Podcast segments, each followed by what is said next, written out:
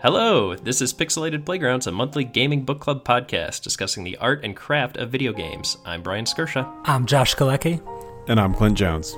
and this month we're talking about The Legend of Zelda Breath of the Wild. Uh, released in 2017 for the Nintendo Switch, my guess is you've heard of this one, unless you've been living under a rock.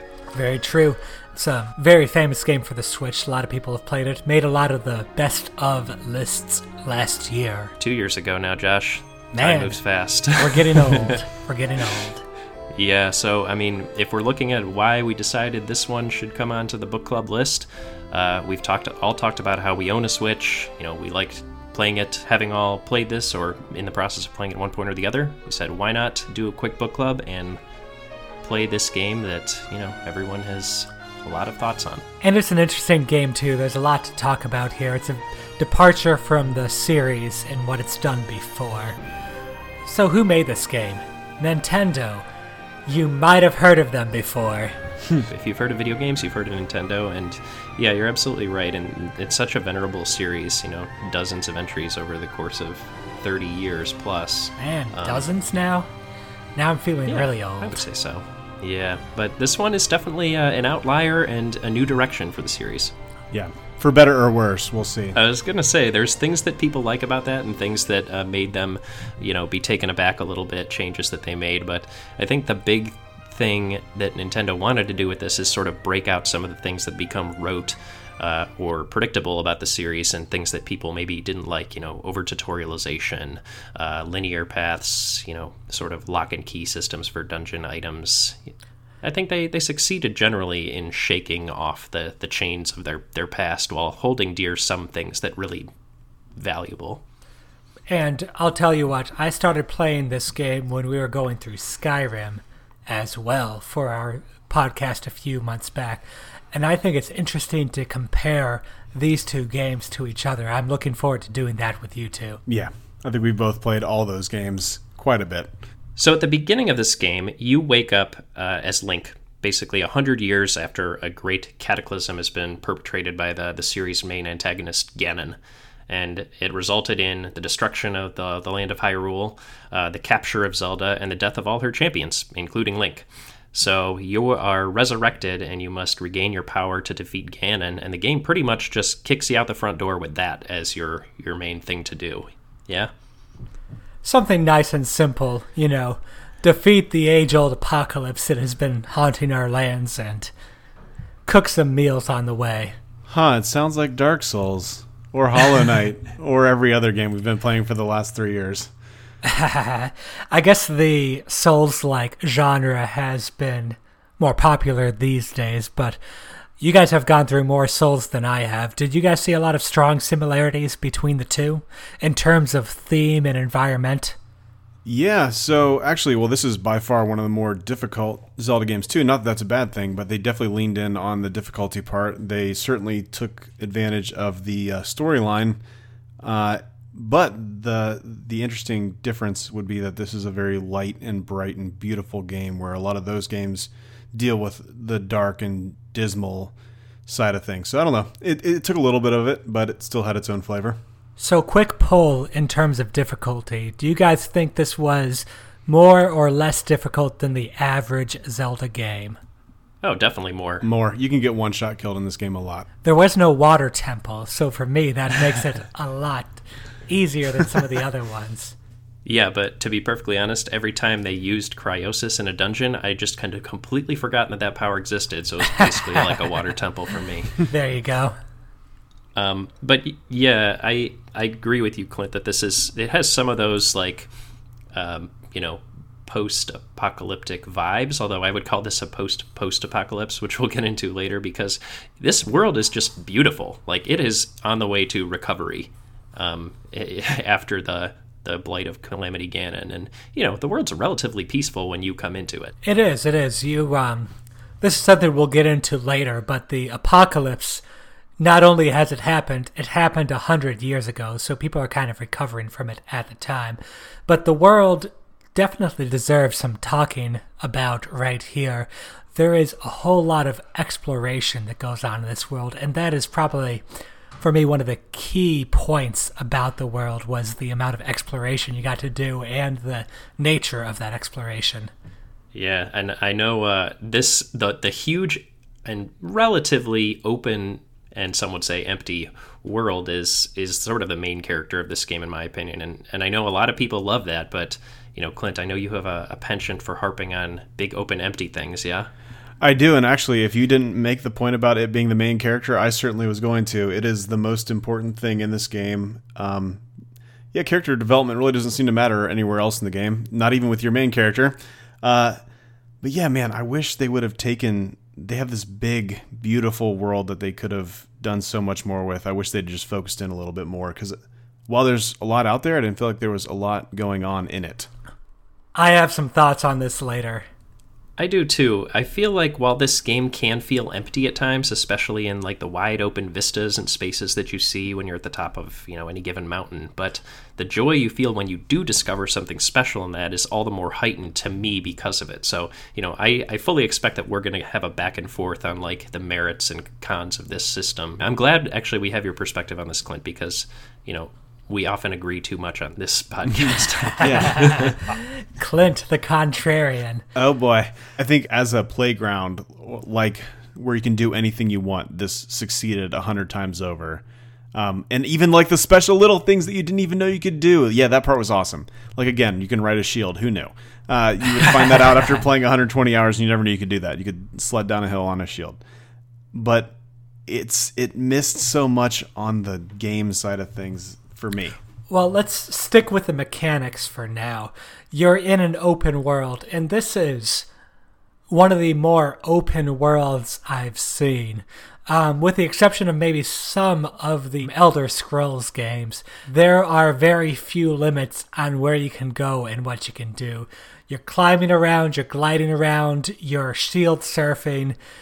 You have different movement abilities, and they're not like a Metroidvania like Hollow Knight, where you get your hook shot or you get your double jump, the hook shot you would have gotten in the last few games. Um, you are just kind of exploring at kind of um, a more naturally limited sort of thing with your stamina meter that tells how high you can climb before you fall down. Uh, or glide. Or glide down, yeah. Yeah, with the exception of the first, you know, foray into the the Great Plateau, which is where you start the game, which we'll get to in a minute. That was a bit more of a tutorial level, so you give yeah, them the pass exactly. on that. And, and I think it was a really good one, and, and we'll talk about that. But you're right, like right from the get, you can go pretty much anywhere in this game, and I think that contributes to the difficulty, like you were saying, Clint, because if you go to the wrong place, this game will fuck you up. Like Lynels are out there, they will totally mess your shit up. The yes. badass monsters that just run you down. I tell you, those were the last monster that I tried to beat. Like after I was taking down guardians left and right, I was like, okay, now it's time for the Lynels. That's right. Yeah, I mean seriously, like I a Lynel fight in this game is decades harder than the actual end boss Ganon. So I don't know what they're doing working for that guy.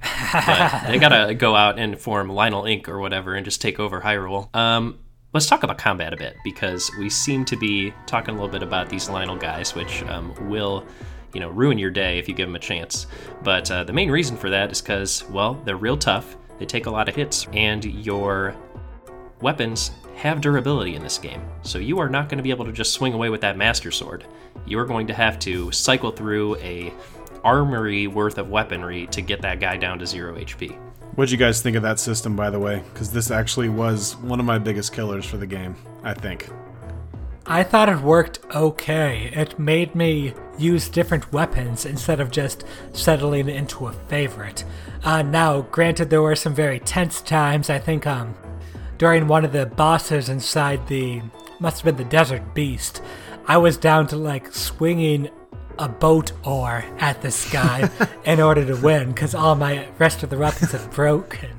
But definitely added some tension a little bit of resource management, and it varied up your style because you have weapons you don't like, but you have to use them because they're the only thing you have. I think I'm decidedly mixed on the weapon durability system. In one hand, I like it because it forces you out of your comfort zone, like Jess said, using things. I just wish I didn't have to go into my inventory so much, because even though they have like a hotkey system for changing weapons, like it just I wish it would just like pop the next one in your your order or something like that rather than making you do that. It's just ease of use type thing. Another thing I would say is in the negative column is that I kind of like building a bond with a weapon, understanding like the move set, learning, mastering it, and this didn't really let me do that. Maybe that's like my my inner Dark Souls nerd, but I kind of like really mastering a given move set and system and bending it to my exact needs. And this game forced me out of my comfort zone, like I said, but it didn't let me do that. Yeah, there are definitely better ways to do that. I think God of War does that a lot better. So you have multiple weapon sets, and they incentivize you to use all of them and mix them together by giving you even better combos if you if you mix. So so you can use this one, you can use that one, but it's even better if you do both. That's a way better way to incentivize than oh, sorry, this is gonna break in ten hits. Are you kidding me? An iron sword just gone in ten hits? Who built this crap? Like yeah, well, they must have lost the uh, technology for making weapons not shit in the apocalypse. there you go. Um, yeah, that's why Ganon. Know. That's why Ganon didn't get defeated. Their their weapons were pure shit. Now, Clint, uh, can we can you expand on that a little bit? You said that God of War rewards you for mixing up the weapon systems. To me, this is kind of the primary purpose, both mixing up the weapon systems and adding some tension into the combat. Uh, those were the two primary things I saw from a game design perspective of why they did the weapon durability. How did God of War handle it that was encouraging you to mix it up and use weapons you wouldn't normally use? Cool. Yeah. So there are enemies. Uh, so you've got one. They really simplified it in the new one. It was much more intricate in the in the previous ones, but in the recent one, you have an axe that is very much ice based, and you have your blades. Spoiler that are very much uh, fire based. Uh, and then you would get into these fights where you would have to, they would make you mix and match because you'd be stuck with enemies that some would have the um, reaction to one but not the other, or they'd have enemies that switch back and forth. Again, that last boss fight. Uh, yeah, they, they would force you to I mean, you could take the hard route or you could switch back and forth and mix the two, and, and that's what made the combat the best. An important thing about that to me and what rewarded you is that they also coupled utilizing those items with getting new skills with them and sort of yeah. building your repertoire with a given weapon as you used it. In this game, like we said, with so many things with this game, you get pretty much your whole toolbox right out the gate. There's like three or four different types of items in Breath of the Wild. You know, your two handers, your one hander, your boomerang, and your bows. But like there's not just there's not a ton of moveset variety here and it's not progressive over the course of the game. Like you get a few special items later on that have like maybe elements incorporated but um, it's not enough for me to make it as fully fleshed out but there's other things in this game that flesh out that combat system than just the weapons. So we can get to that too. Like weapons and we've talked way more than we should have about just the weapons because that is maybe 10% of the combat in this game yeah that trickle effect is important for me in a lot of games, like that small bit of progress as you continue. But yeah, you, we like you said, we got it all up front here, and that's probably why I lost some of my uh, some of my interest in it over time. That's fair. I think the the thing this game is trying to make you do is use things other than just a sword or even just your bow to accomplish a fight. Like you can do it with magnesis. You can like be throwing boulders at guys or locking them in stasis or using stasis to launch items into enemies. Like there are just far more options for combat than just those weapons and us being like here's a hammer or here's a nail, I'm going to use my hammer mindset are mm-hmm. are sometimes too focused on that. Sometimes you got to use uh, your jackhammer instead of your hammer on that nail. I don't know. I'm I'm bad at tools. you do not use jackhammers on nails. Something I will fault the game for, game design wise, is that with one notable exception, like I had to do anything than my run in there and beat the hell out of people as I'm going on. I never had to use magnesis or stasis or these other options that the game included, but did not require. You didn't need to. But they were cooler when you did. They were they were encouraging you to by making it so damn cool and fun. Yeah. Yeah, I mean they could, but they could highlight that that's an option a little better. I agree. For sure. It, this that's like it was always going to be the easiest solution to just run up to a guy and smack him with a powerful sword. Uh, the and simplest, like, at least. Yeah, if you I, don't know something's an option, then it might as well not be one. Yeah, the game encourages lateral thinking, but maybe not enough. I think in terms of combat, it's fair for us to leave it at that. Yeah. All right, but there are there were other systems in this game besides combat. Uh, but another thing that kind of reminded me a lot of Skyrim because with Skyrim, I was always like the alchemist, going gathering all the plants, all the little herbs and mushrooms and pieces of dead enemies, what have you. Uh, this game had a cooking system that was very similar, uh, gathering ingredients from exotic locales and combining them together. What do you guys think of that? Well, I pretty much ran Link's grocery store out of my inventory by the end of this game. um, I uh, I picked up everything. I've hoovered up pretty much half of Hyrule's flora and fauna over the course of my adventures, and as a result, I pretty much never had problems. I think Link's real superpower, and this is just his bottomless fucking inventory because he can His just go in that bottomless thing. stomach, which they do reference in the game. He can eat all day, and he does. It's the only way to survive. And that uh, you talked about being in the inventory too much. That was the only way to heal, and the only way to heal was to go into the inventory and eat twelve steaks. Amen, yeah. brother. I felt maybe the most overpowered thing were the items that gave you extra hearts because you cook like one hearty radish and all of a sudden you get all your hearts back plus like one temporary heart. if they changed this game so you just got an additional temporary heart on top of whatever it healed you, it would have been very different for me, but I agree. I was never running low on hearts. Yep. Hardy du- Hearty durian plus apple equals break the game, pretty much. You don't even need the apple. The apple doesn't do anything. It adds to the amount of hearts you get back, which is already all of them. So yeah, it's it's wild. the next Switch game is going to be uh, Zelda Link's Hyrule hot dog eating contest. Going up against what is it, Joey? Um, what's the guy's name? Joey Chestnut, Competitive Eaters. Six Sorry, foot, one inch, 230 pounds, 35 year old eating champion. Jeez, you got his stats up?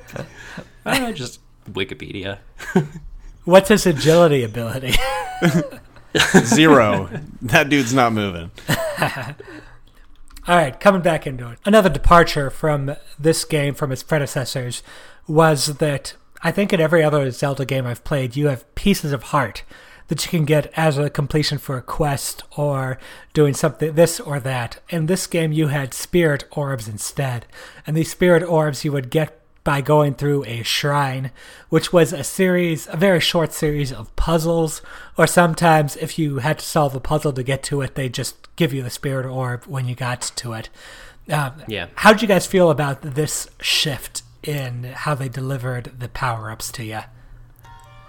This is the one that made me the most sad out of, out, out of everything, and only because one reason. My most magical moments from from Zelda, the other games, where you know you go into the forest temple or you go into the water temple, and that was so cool. And in this game, you just get like instead of seven really cool dungeons, you get 130 stupid five minute puzzles. And I get why they did it. It actually fits the Switch really well. It was a really smart use of what the Switch is. It's very portable.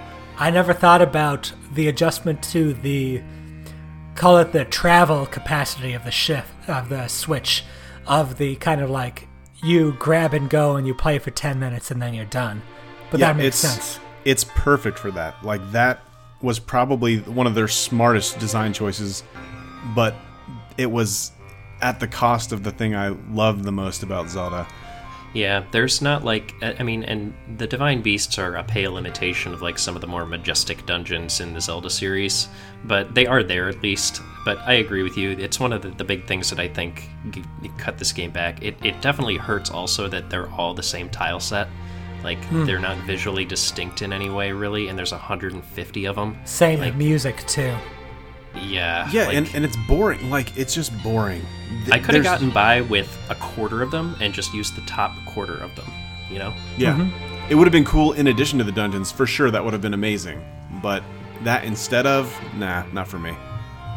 So you guys did not like the divine beasts as dungeons because that's kind of how I kind of read. No, no, them. dis- disagree. I, I thought they were fine as dungeons, uh, and I'm sure we'll talk a little bit more about them uh, later. But I think I didn't like them as much as some. I've liked some of the more inventive traditional Zelda dungeons. Same. You guys miss the water temple masochism, don't you? I miss the forest temple, Same. which I thought was fair. All right, so just to be fair, me and Brian were hanging out the other day, and Brian said Forest Temple music, and we both started humming it. That was from when we were 12. We can still remember it. Yeah. Da, da, da, da, da. Yeah, we all remember it because we loved it so much. If you asked me what the music was from the dungeon I played on Zelda, you know, 20 minutes ago, I'd be like, I don't know. I don't remember. It wasn't. Yeah. I'd, maybe skipping ahead a little bit, but what did you guys think about the Lost Woods?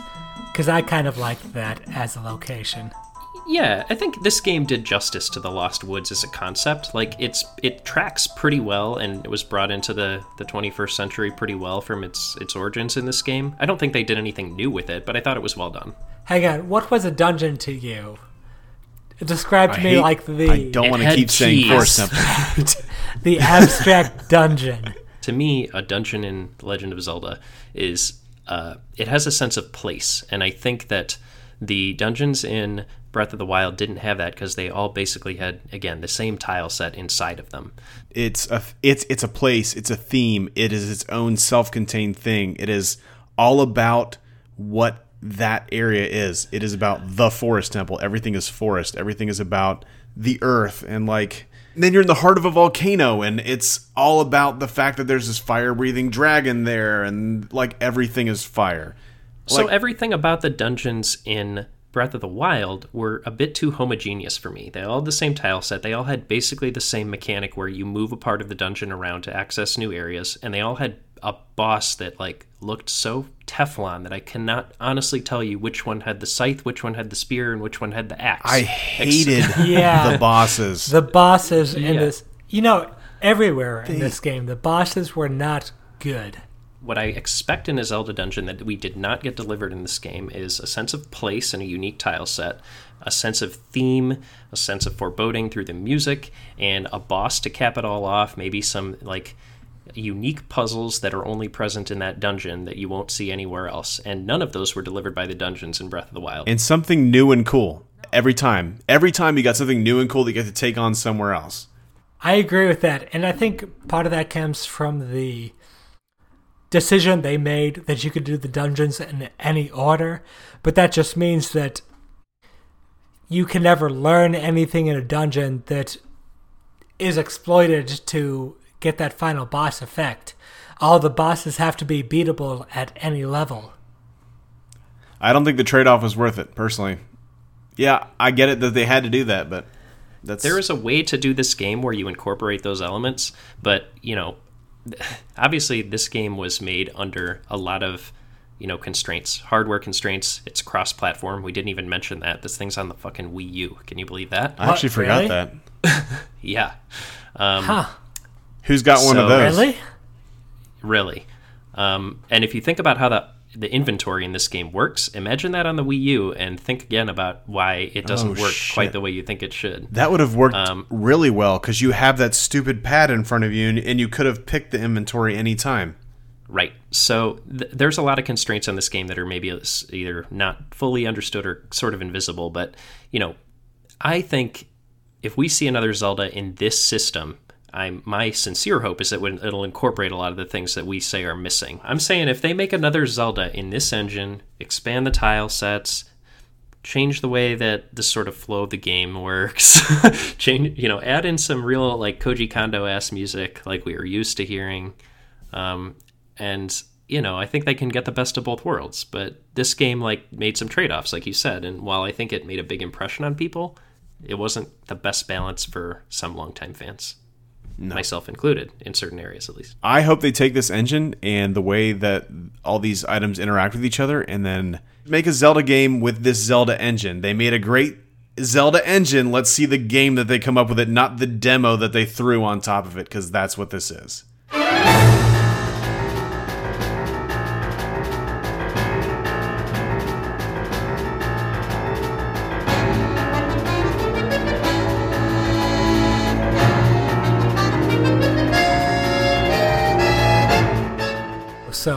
Spirit orbs. I was neutral on them, but you guys seem to have missed the dungeons that they replaced. Yeah, I don't think that. I think it was nice of them to give you the option of increasing health or stamina. And uh, let me be honest, on non um, master mode, I chose stamina like 75% of the time because mobility was king in this game for me. Plus, you got your hearty radish salads. Yeah, I think I did the opposite and I paid for it a lot. Like, I think that was one of the other major annoyances. Like, everything is climbing a mountain. Oh, wait, I got three fourths of the way up and I fell. Okay. Well, you know what was really useful for climbing the mountains, which I didn't get because this was my last dungeon I did, but the little Rito guy's ability, the um, fly 100 feet in the air and start hang gliding, that was a really useful ability. I agree, and I think like that to me was actually the only useful ability that you got from each of the dungeons. And I guess we can talk real quick. You get you know very few abilities over the course of this game, half of them being the Sheikah Slate runes, which we've already talked about, stasis, cryonis, Magnesis. um, magnesis, and your bombs. the bombs. Of course, the bombs. The bombs. Uh, you get those all before you even leave the Great Plateau, and then the four major dungeons each give you an additional power. One resurrects you when you die. One uh, makes you invulnerable if you block. One is an area of effect attack, and the final one, which Josh just mentioned, is a mobility thing that will catapult you up in the air and allow you to glide. The most useful one, for sure. Definitely. In a game that focuses on climbing as much as this one, then 100% go to Rito Village first and go get that ability. So much easier to get around once you have that. Um, but here's something interesting. Um, in the previous Zelda games, you would get a new ability inside a dungeon a hook shot, a bomb, um, a power gauntlet, whatever you got. And then you would solve puzzles with that new ability and maybe sometimes use that to defeat the boss of the dungeon. In this game, you got the ability after you already beat the dungeon, the Divine Beast, and um, it was like an extra gift once you were done. That I felt like was a bit of a step backwards in game design. Like you're not really changing up the move set that we have. You're not really adding to my vocabulary as a player in terms of what I can do. I think it's good that they they give you so many things off the bat that are so versatile, but I agree something is lost in the gaining of tools over time. However, Zelda got pretty lazy by the end of their run in like the last few recent Zelda games with those dungeon lock and key treasures that you get in them, like the Twilight Princess disc thing that you get, or even as far back as like Ocarina of Time with the Megaton Hammer, which is basically just used in the one dungeon. Like those weren't always the best designed things in themselves, and so getting rid of that BS was a good thing to me. Yeah, I agree with you that the one dungeon use items weren't doing the series any favors. Um, but there were only four dungeons in this game. Yeah. Fair. Okay, so a lot of things weren't very useful, like the resurrection ability. That I took advantage of it a few times, you know. But you also have your fairies. It's pretty much a repeat of that power, where you can Yeah. resurrect when you lose all your hearts. But things like the jump 100 meters into the air or whatever, that's that could be incorporated into some different puzzles. But all of the puzzles, as far as I know, were based mm-hmm. off of the runic abilities you got off of the Sheikah Slate.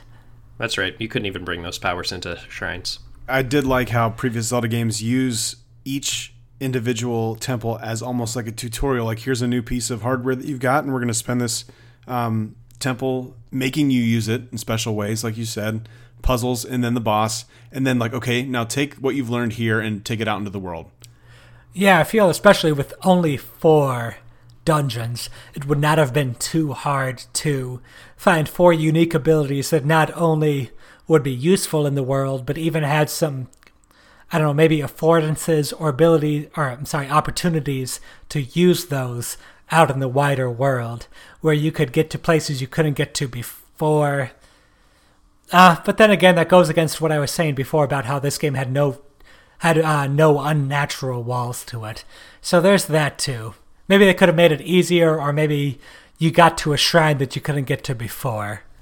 I think the way they designed this game, where everything was so systematized that there were multiple solutions for any given problem, it would have been pretty hard for you to put things lock and key behind a new power unless you know they completely redesigned how this game's physics and uh, chemistry system worked, which I think we should spend a little time talking about because it's one of the things that makes this game truly unique. This game had an incredibly robust physics engine that was surprisingly simple if you think about it at, at a or at a glance. Uh, it's basically a you know collision plus movement plus object state equals what's going on with a given item right you have um, multiple items can interact in various different ways and they can either be in a state of you know normal on fire electrified etc etc etc and it basically multiplied out the way that items could interact in this game to the nth degree yeah i think that's where this game really killed it like as a physics sandbox there was never a game i think that i've played uh, more than this one, where if you thought it and you thought it might work and you tried and you're like, holy shit, they actually made that work. Like again, riding your shield like a like a sled down a mountain. Yeah, or uh, char- charging up a large, you know, TNT barrel and launching it at your uh, enemies that are also surrounded by TNT barrels and exploding them all to oblivion. Right. by the way, that state of being on fire I spent on a lot, by the way. so maybe I was playing the game a little bit differently than you two, but I feel like I never interacted with chemistry engine to a huge degree. Not as much as I've heard other people have interacted with.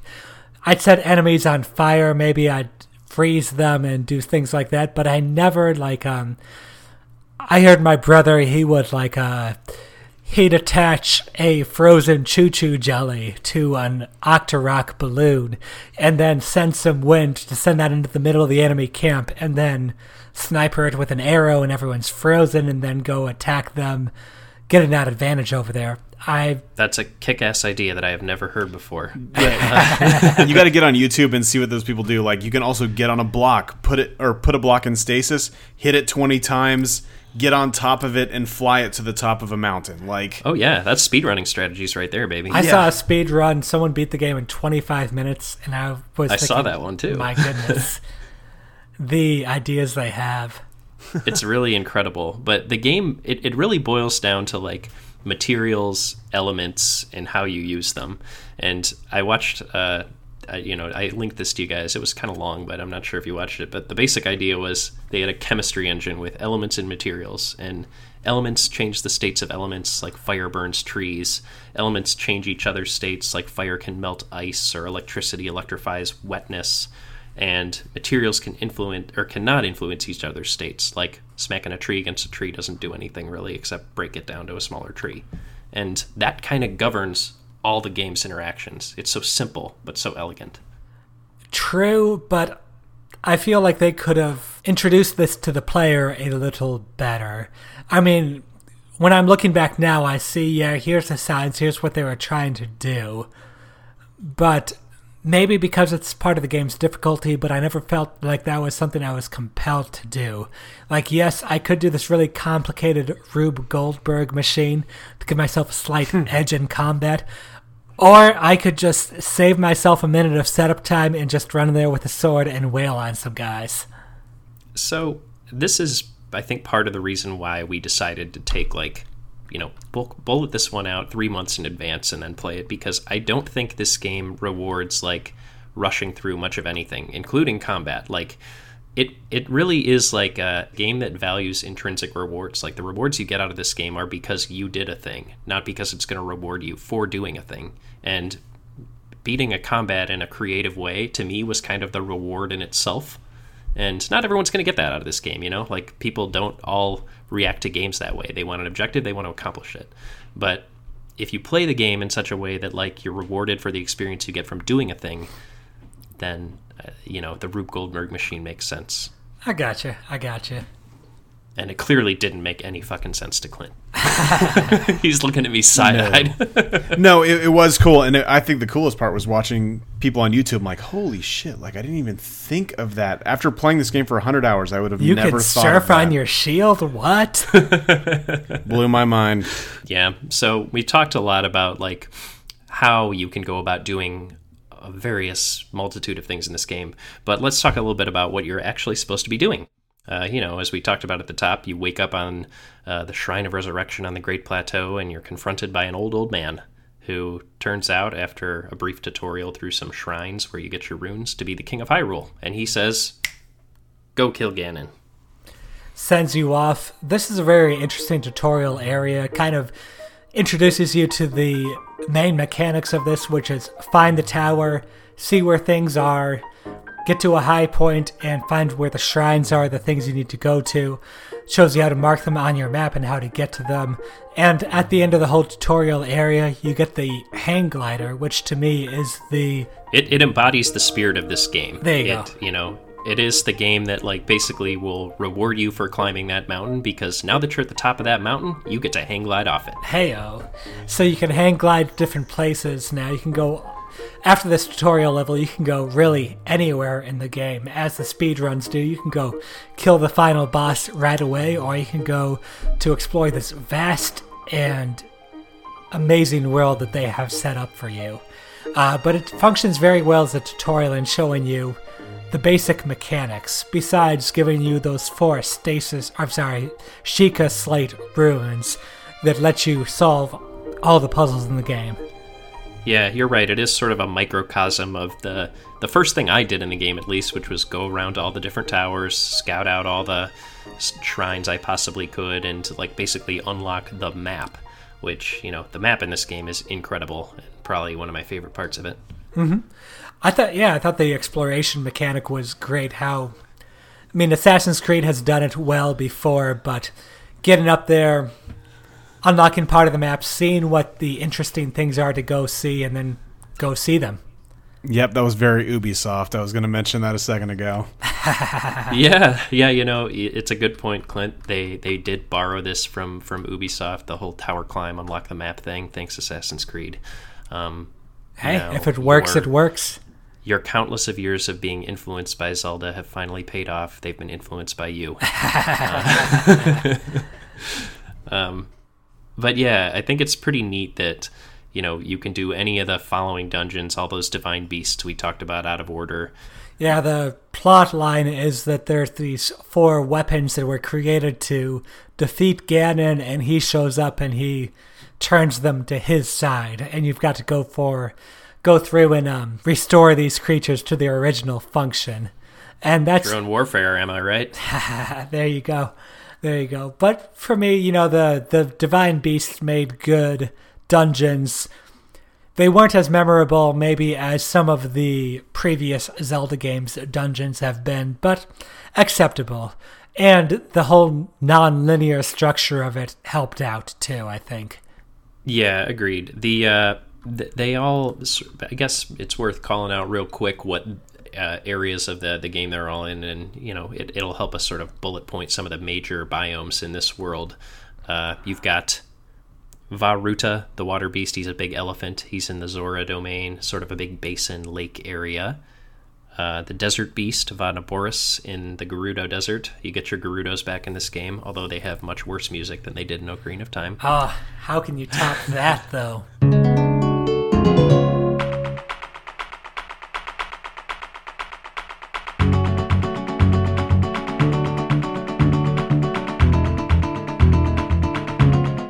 And you get to wear a weird a weird girl's outfit when you go out there too, which was probably my favorite moment in this game. That's true. It's it's they have this weird cross-dressing sequence in this game that is obviously old-fashioned, obviously not malicious in any way, but still kind of odd and hilarious. um, but uh, it was followed up by a stealth section that was just awful. Which in, one are you uh, talking the- about? The the Yiga clan um, uh, thing that you had to do. Oh yeah, yeah, that wasn't Yeah, didn't love that. fantastic. Yeah. Um, and then the mountain beast, Daruk, uh, Vah Rudania, uh, champion of the Gorons up there. The Goron city is pretty cool in this game, although, once again, you're basically just getting inventory taxed by having to put on your stupid football player armor when you're in the mountain area because it's so hot. Mm-hmm. Um, and then the mountain beast, Vah Medoh, uh, which is Sky the- Beast, yeah. yeah, the Sky Beast. Um, of the Ruto or the Rito, which gives you that power we were raving about earlier that allows you to vault into the air.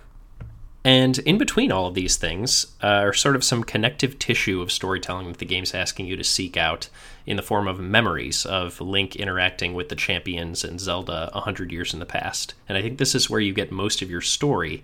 And the game takes the really bold step of allowing it to be told completely out of order. You can encounter these in any order you want. Absolutely. Uh, this, I think there are 16 memories that you can find in the game. Um, outside of maybe some of the you beat the dungeon, now you get a memory unlock sort of thing. The way that most players will go through, you actually see one of the last memories first. These memories are told of the time a hundred years ago when Zelda was with Link and the four champions, and they were like, Ganon's coming. We got to prepare and we got to defeat him. And it tells a story of how unsuccessful that all is, which kind of leads into the sort of apocalyptic world and storytelling that they have, and that things have been tried before and they failed. And that's the sort of undertone that goes through the whole game is that things didn't work before, where whereas a normal video game would would have had that group of friends get together and through the power of friendship they defeat the big bad monster in this game they didn't go things didn't go so very well and you're dealing with the after effects over there. Yeah no you're you're absolutely right josh. I think all of the the main character development in this game all comes out of these memories so you know, Clint, if you didn't see a lot of these, I totally get why you wouldn't have felt much in terms of character development because, you know, it's basically what's on the page for everyone else. But these memories really flesh out what all the champions were like. And spoiler alert, they're all varying degrees of vain and overconfident. Um, and that, as Josh said, is why this really didn't succeed. You know, through uh, all being dead and you rescuing them all after being dead yourself. Apparently, everyone learned a bit of humility, learned how to work together as a team, and that's how you finally end up defeating Calamity Ganon, uh, or at least in the most easy path. That's how you do it. Maybe that's a little overstatement about the lessons learned by everyone. Um, I mean, the bird I'm guy. reading a little bit into that. Yeah, bird guy right. was definitely a bit of a tool when you first meet him, and, and he's still a tool. He's still a tool. sure. Sure, sure. But um when you find the memories, you don't find them in order. And you're really kind of piecing together what happened beforehand, both between the memories you're seeing of the catastrophe and the environment you're seeing around you. Ruins of villages everywhere. There used to be something here, and now there's not because of this calamity. The coolest thing I think this uh, these flashbacks did in terms of character development was they actually probably characterized Princess Zelda more than any other character, and also characterized her far more than any other Zelda game has in the past, which I think was a nice switch and also pretty darn cool. Yeah, because previously she was just the helpless damsel stuck in the castle. You spend the whole time getting to her. When you get to her, the end. Game over. You, you know the game's named after and you never see her pretty much. Yeah, that's that's been kind of an unfortunate series trope, and this turns it a bit on its head. But to be perfectly honest, they should have just taken it a little bit further and let you either play as her for sections or hell for just the game. Like I don't know, Link died. Lean into it. Let her do this shit now. maybe, maybe. I disagree with you a little bit. I feel like Wind Waker had the most active Zelda, mm. if you will. That's a good point. Because she was like a pirate badass at that time. Yeah, you really like felt her despair in these memories of like not being able to fulfill her uh, duty as you know receiving the the goddess's wisdom or the Triforce or whatever, and trying to seek out another way to solve this problem and leaning into this uh, Sheikah technology, which eventually led to their downfall. It's an interesting story. No, I think they did a good job with the past story. Zelda's like a scientist trying to research ways to do this, and the things she's trying to figure out while she's frustrated with her inability to use the powers she eventually needs to use. Uh, she tries to science it out, and those that science turns on her when Ganon turns it against her.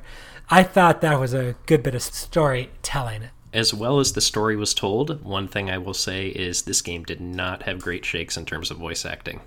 I think so, and not just the voice acting, but I also feel like the ending fight versus Ganon when you're going through the castle, the whole approach the castle, sneak in, fight your way in, whatever, that was very well done. But the actual boss fight at the end wasn't entirely thrilled with it. Like, um, I agree. It was a glor- glorified cutscene, really. See, I feel like this game tried to be all Ocarina of Time with the ending boss fight, and they did things that didn't make sense because of it. They were almost trapped by the ghost of the series past. I agree with that, and they they basically kind of forgot what made this game special. They didn't do anything with any of the rune powers. Uh, they didn't do anything with the physics or chemistry system really to speak of. Like it pretty much was just a stock standard do damage to this big hulking creature until it's dead. They wanted the horse stuff to be bigger than it was. I never felt like the horse combat in this game was better than Twilight Princess, let's say. That was my high point for horse combat. You're on a horse and it gets you to places a little faster. You can do some archery, sure. Yeah. You, you mean you weren't endeared by the bond you film you formed with your horse in this game? Not really. No. And that's the hard part about making a game like this. So, when you make an open world game and you make it in a way that you can do things in any order, you really give up some of the soul that you can create when you're creating a, a bespoke, like, this is your experience, and we know you're going to do it in this order, and we're going to have this high point here and this emotional dive here. And they know that they can control all that so they can make something awesome. This, you could literally do anything in any order, and they don't know how it's going to turn out and you can't have those special moments like that nearly as much. Compare this game to Red Dead Redemption or maybe the sequel. I haven't played that. But in terms of plotline pacing, this game did not have pacing, which was what they were kind of leaning in towards, but it doesn't mean it was as effective as what Red Dead did. Dude, this is a 1% and that is a 200%. That game is going to be the standard to hold every other open world game in from now on because everybody used that excuse before. Like it's hard to do this and have an open world game and they're like oh really? Well we made the best story and an open world game. Deal with it. Mic drop. Boom. I've only played the first red dead. I'm looking forward to when i can try the second. Oh it's nothing it's not even it's night and day. Yeah i've uh i've i'm i'm very slightly into red dead 2 right now and I have to say it's pretty damn impressive. But um, the you know these games have different strengths to me, and I go to Zelda for what's over that next mountain, and I go to Red Dead for what's going to happen with these crazy characters next. Like it's it's really depend it depends on how I feel is you know what I want in a given moment if I'm going between these two games and clearly they like leaned into opposite ends of the spectrum yeah, Rockstar's always been more character development with their games. That's always been one of their. They want to they want to direct movies, you know. and they should. I would watch them all. Yeah, I agree. I agree. Well, let's go a little bit on towards uh, discussion. You know, talk about some of the big um, themes inside this game. Big thing for this game was the post post apocalyptic, as Brian said. You know, it's not just like Fallout, where you have your post apocalyptic, you're living with the immediate aftermath. This is farther along the time scale. Like, oh, you know, like there is this apocalypse, but you, I mean, think about this. Like, uh, this would be as far away for us now as World War One is for us. You know, like a hundred years ago. If the world ended a hundred years ago, then we're still we still keep going. You know. Right. And there's characters in this universe that lived through that still because fantasy and people live longer than normal. But um, you're right, Josh. This is it's weirdly removed from the tragedy that was this gigantic massacre. The world is verdant and peaceful. It sort of belies the game's insistence on that it's on the verge of destruction, like everything could come toppling down and Calamity Ganon can ravage the countryside at every minute. Like life seems kind of good aside from the giant beasts screwing stuff up for the four major settlements. And that's an interesting thing because the divine beast have recently like come back online and they've started moving around and disrupting things. And this is like a big change. This is bigger to the people than a hundred years ago when civilization ended. Because you know, a hundred years ago, psh, who remembers that? Um, so it is more relatively peaceful. I thought this was actually a bit of a um, a good way to subvert the normal trope of you like in Dragon Age, like oh, there's this impending apocalypse about to happen, and that's all cool, but I'm gonna go and collect five lizard tails in the forest because I'm gonna get some gold for doing that. Like the other games, you don't really have an excuse to go on a side quest when humanity's about to be become extinct. And this game, it's Exactly. like, ugh, the apocalypse happened. It was a hundred years ago. We're still, you know, just getting along. And yeah, go collect those uh, lizard tails in the forest. Sure, whatever. Yeah, I I feel like every like couple hours, Zelda should have just been like jabbing you in the in the shoulder, saying like, "Link, come on, I'm holding Ganon here. You gotta hurry up." And like, or just- something gets visibly happen. worse, right? Yeah, the world is like it, it really does like it, there's no sense of urgency here. The game really wants you to just sort of like meander about. and wants you to see it all. Which I can tell you from a game developer perspective, when you create content that players might not see is always one of the worries that why should I bother spending another 200 hours creating this content when most of the people won't even see it? fair. But they probably also said that about the 152 shrines that they created. and uh, You'll always have your completionists. I would have rather Yeah. not seen that, but we all did. So Yeah, it's interesting though because like we talk about how nice this world is. Like most of the settlements that are out there now are pretty well in harmony with the world and with nature. And um, I touch on this a little bit th- at the top, but this is basically just like a quest to restore the monarchy, right? I mean, there's nothing in the text that says that, but like that's what you're doing, right? I never realized Link was such a reactionary element right there.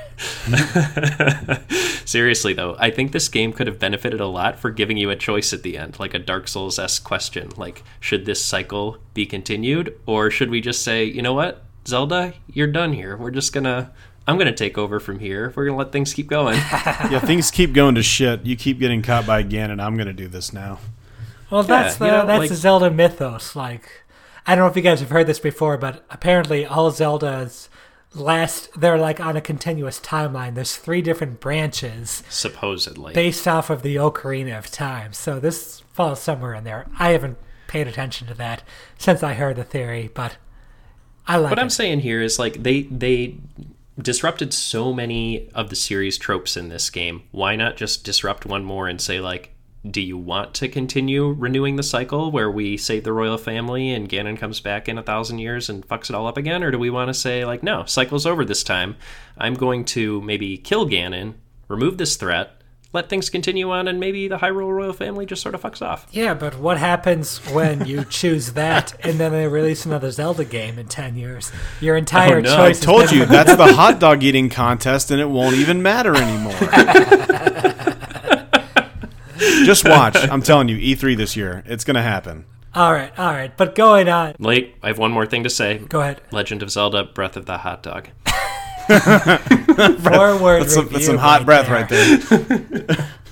Anyway, Josh, continue. Yeah, so you're in this world, and one of the things you notice is you come across a lot of ruins, but there's some places that aren't ruined that seem to be recovering. You're coming across these villages and whatnot. I will tell you one of the things I liked about this game was how the relative emptiness of it fed into it seeming more real to me. I can tell you there's been a lot of games. Skyrim is a great example because we've all played that pretty recently here. But in Skyrim, you come into a city and there's like 35 buildings in the city, and there's maybe 50 people living in the city. And it feels like that's not really enough to be a city for me we don't have the technology at this point to simulate the entire lives of, I don't know, 40,000 people inside a city over here and come up with interesting things for all of them. But what good games do when they confront when they're confronted with technological limitations is they work within those. Uh, you guys have both played Morrowind before, right? Yeah. A lot of what happened with the sort of more alien architecture and the alien flora and fauna with that game, it wasn't because they were super creative, it was because they were super constrained. They couldn't make a tree in that game, so they said, well, we're going to make gigantic mushrooms because our polygon counts can support that sort of thing. And let's just say, brilliant. I love I love when developers do this and do it elegantly. It just makes me like it's one of those things that when I finally understand it, it like clicks into place and I'm like, "Oh, these guys are smart."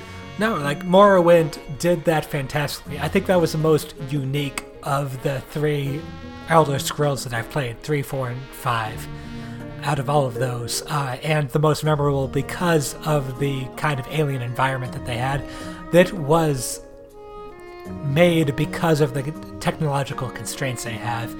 And comparing Skyrim to this game again, like this game, Skyrim tried to say this is a huge city, but the city you actually can see is not that big. And this game said, well, we're in a post apocalyptic world, and this is the biggest village you'll ever, ever see, but it's a village. And it's an appropriate sized village. I didn't have to suspend disbelief to say, this is a city here. No, this is just supposed to be a village in a ruined world already. Yeah, that's fair. Um, well, speaking of uh, things that were uh, you know fit to the task at hand. I think the music in this game, while very sparse, um, kind of fit because you know you can play for minutes at a time without hearing more than a few piano notes in this game. And while there's certain spots that have you know orchestrated themes, things that go along with them, I feel like overall the game's music fit it fairly well in that if you kept hearing things over and over again on such a vast overworld, they would quickly get bland. You know, this became a podcast game for me pretty quick. You know, play a podcast in the background while you play it, and I loved it. I thought that was perfectly fine. I think the lack of the musical background music worked really well for the game, and that it was about exploration, it was about seeing new things. And if you heard the same five minutes of music looped and repeat the entire time, that would be a thing. That would That'd get in the way of that not drive you nuts, but kind of break the immersion of it. It's less that you're exploring and you're climbing a new thing. It's more like you're doing the same thing you've been doing. It's a dynamic. It's a dynamic score, not in the Banjo Kazooie sense, but in the like setting the mood as its appropriate sense. Also, yeah. it being a ruined world, you not having the same amount of music that you might expect otherwise, fits in with it. Yeah, it's simple and understated for sure. It works well. Do we think we're ready for some three word reviews? Let's hit it. Three word review time. All right, Brian, what you got? All right, uh, my three word review for this game is One More Mountain. I've played many hours of this game. After finishing all of the shrines, after unlocking all of the various powers that you can get, including the DLC motorcycle, which is awesome. That's a motorcycle?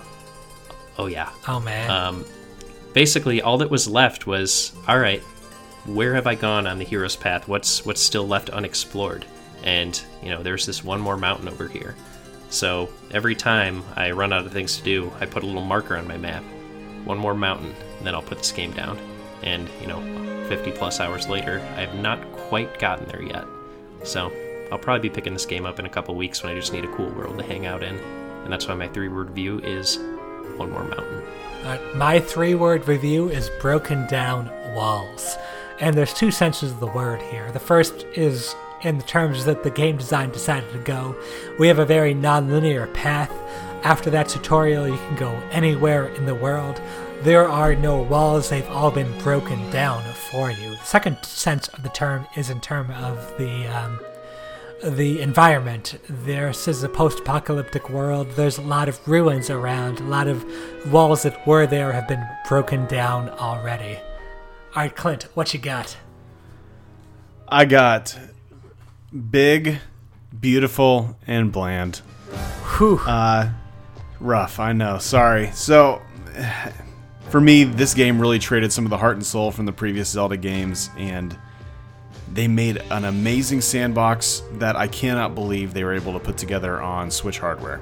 Like the accomplishment here is crazy, but what we lost in lieu of that was just too much for me. Like I love Zelda; it's one of my favorite series ever, and this just didn't feel like Zelda to me. And that I bought a Switch for this game, and I was really disappointed by it. It's it it's one of those things you like almost can't put your finger on, but you like know it when you see it. And there's a very Zelda touch that just wasn't here. It felt like they were trying to copy a lot of the other, you know, open world post-apocalyptic games, and it just it's not Zelda, man. That's just not it. Did you feel this game wasn't populated enough for you? That you didn't run into enough people here and there? Absolutely. And actually, me and Brian were talking about this earlier. There's some, a little bit of magic too, like when you go into the Hyrule Market in Ocarina of Time and everybody's zipping around and there's dogs running around and there's people everywhere and it feels like it's full of life. And I get that that's the story that they chose. That wouldn't be a thing here, but again, they chose it because of hardware constraints. And that works like it worked in Morrowind when you weren't thinking about it. But it's so painfully obvious that that's why they did it in, in here that it just breaks that that broke that wall down. That fourth wall is broke, and, and and I can see right past the curtain, and it, it just I don't know it it just it didn't have the magic for me. I hear you, and I agree this game made some harsh trade offs for longtime fans of the series. And, you know, we don't normally have this much discussion about a three word review, but we have a opinion that differs from the rest of us. So we got to lean into this and have a discussion. Well, yeah, because if you looked on the internet, uh, literally one million people gave it a ten out of ten, and I'm just sitting here going, "Am I an idiot? what what what am I not seeing that they're seeing? This is not a this is not a ten out of ten game. I would have given this a solid." For the accomplishment, an eight or a nine. For the game, a five or a six. Like this just wasn't for me. And you know, I think that's fair. It depends on what you value in the series, right? Mm-hmm. Um, I think you know, th- I would make the argument that the music in this game like didn't live up to the legacy, in my opinion. You know, Zelda tunes are that they're tunes. Iconic. They're they Yeah. are things that you remember, and there's nothing in this game that I could hum to you back, save a couple tunes which you know i will make sure i end on at least one of them. It's just it's a different feel they went for in this game and while it succeeded for a lot of people fans of the the series that maybe were eager for some change those that went back to this series for you know comfort food for lack of a better word uh, could be a little disappointed. And that's just how it's going to be i guess. So, uh, The Legend of Zelda Breath of the Wild, uh, obviously a very good, if controversial, game for uh, us here at Pixelated Playgrounds. Let's think ahead to next month's game, Celeste, the Canadian platformer that puts rock hard difficulty and a heartwarming story on full display. This game won a lot of folks over in 2018, myself included, and I'm excited to talk through what makes this such a great story driven platformer. So, for all of us at Pixelated Playgrounds, I'm Brian Skirsha. I'm Josh Kalecki. And I'm Clint Jones. Take care and keep on gaming. Thank you.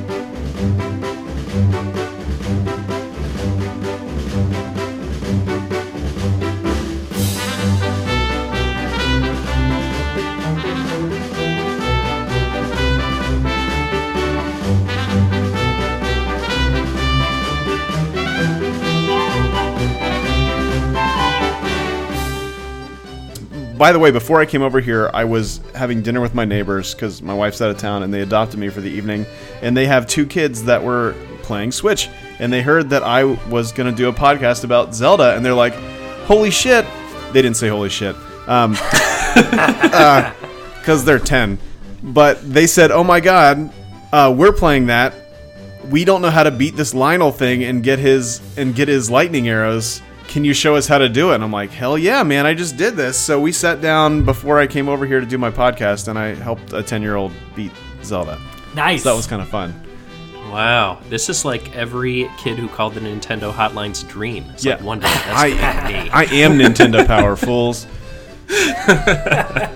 Man, who had a subscription back in the Oh, day? I yeah. Oh yeah. Hell Hell yeah. When I got grounded, my mom took those away, so that was punishment in my house. I gotcha. So basically, I'm being the cool neighbor I always wish I had when I grew up.